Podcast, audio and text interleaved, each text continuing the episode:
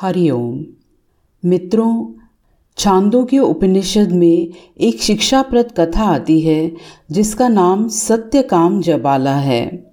सत्यकाम एक दासी पुत्र था, जिनकी माता का नाम जबाला था।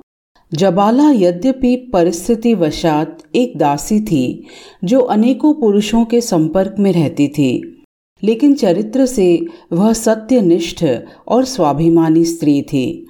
उसने शास्त्र नहीं पढ़े थे, लेकिन शास्त्रों के प्रति श्रद्धावान थी, ईश्वर की भक्त थी। जबाला ने अपने पुत्र सत्यकाम का लालन पोषण भी अच्छे मूल्यों से किया था। उसे सत्य, उदारता, ज्ञान के प्रति मूल्य ऐसे सुंदर गुणों से युक्त किया था। सत्यकाम भी बाल्यकाल से ही अत्यंत बुद्धिशाली और सौम्य बालक था। उसके मन में निरंतर नए नए प्रश्नों की वर्षा होती रहती। मैं कौन हूँ? क्या नदी के दो तट के समान मेरा भी कोई दूसरा स्वरूप है? ताप तो मुझमें भी है और अग्नि में भी है तो क्या मैं अग्नि हूँ?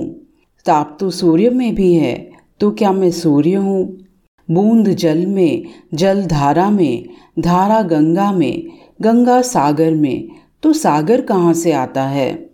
ऐसे अनेकों प्रश्न उसके मन में सतत उत्पन्न होते रहते। इस तरह के प्रश्न लिए वो इधर उधर घूमता रहता था। उसने कई आचार्यों के पास उनका शिष्य बनने का अनुग्रह भी किया। परंतु एक दासी पुत्र होने के कारण वे उसे भगा देते। एक बार हारी द्रुमत गौतम ऋषि वहाँ पधारे। सत्यकाम ने उन्हें देखा और अगली सुबह जैसे ही गौतम ऋषि स्नान करके नदी जल से बाहर निकले, वो उनके चरणों में जाकर गिर पड़ा। गौतम ऋषि को दंडवत प्रणाम करके उसने उनसे पूछा, आचार्य, क्या मैं आपका शिष्य बन सकता हूँ? ऋषि गौतम मुस्कुरा दिए। उन्होंने उस छोटे से बालक को उठाकर कहा, प्रश्न करना बहुत अच्छी बात है। परंतु यह आग्रह तुम्हारे पिता को मुझसे करना चाहिए। सत्य काम यह सुनकर बोला, मेरे पिता नहीं हैं आचार्य।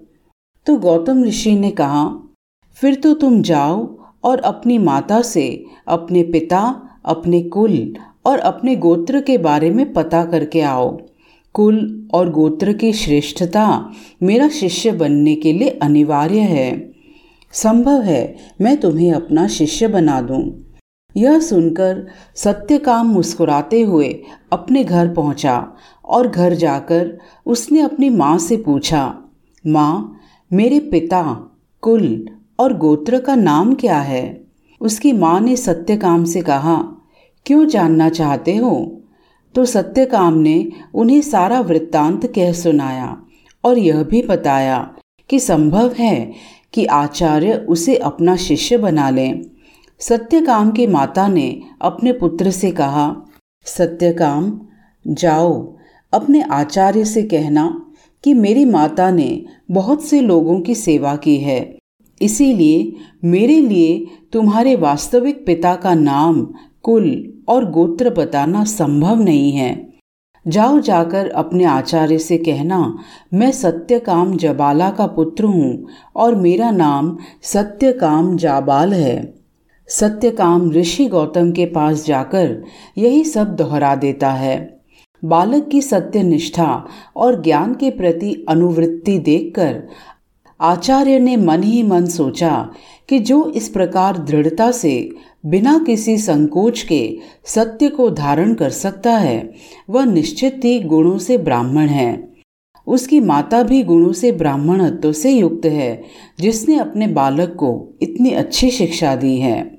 आचार्य का निश्चय सुनकर अनेकों विद्वानों ने उनके इस निश्चय का विरोध किया।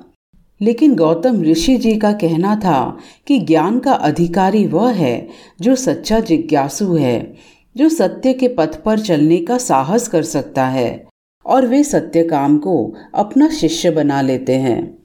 यही बालक सत्यकाम आगे चलकर सत्यकाम जाबाल ऋषि हुए। हरिओम।